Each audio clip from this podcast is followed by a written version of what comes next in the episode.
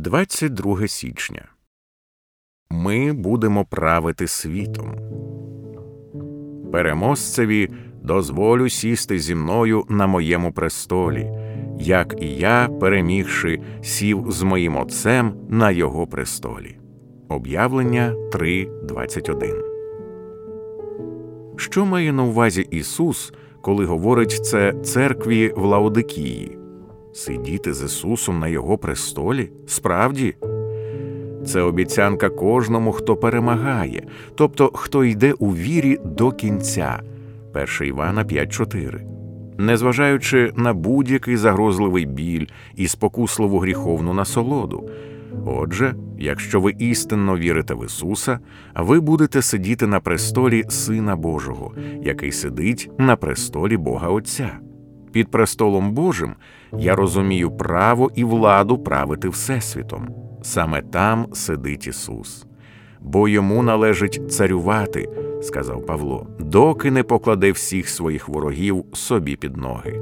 1 Коринтян 15.25 Отже, коли Ісус каже дозволю сісти зі мною на моєму престолі, Він обіцяє нам частку в управлінні усім світом. Чи це має на увазі Павло в Ефесян 1, 22, 23?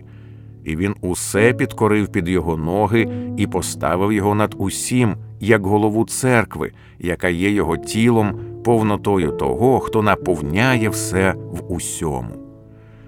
Ми, церква, є повнотою того, хто наповняє все в усьому. Що це означає? Я вважаю, це означає, що Всесвіт буде наповнений славою Господньою, числа 14.21.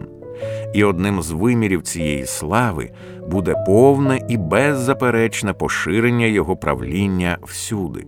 Тому Ефесян 1.23 буде означати Ісус наповнює Всесвіт своїм славним правлінням через нас. Розділяючи його правління, ми надаємо йому повноту, ми правимо від Його імені, Його силою, під Його владою. В цьому сенсі ми сидимо з ним на його троні. Ніхто з нас не відчуває цього так, як належить. Це занадто, занадто багато, занадто добре, занадто дивовижно. Ось чому Павло молиться про Божу допомогу, щоб він просвітив очі вашого серця, щоб ви знали, якою є надія Його покликання. Ефесян 1.18 без всемогутньої допомоги тут і тепер ми не можемо відчути диво того, ким нам судилося стати. Але якщо нам буде даровано відчути це, як воно є насправді, всі наші емоційні реакції на цей світ зміняться. Дивні і радикальні заповіді Нового Завіту не здаватимуться нам такими дивними, як здавалися колись.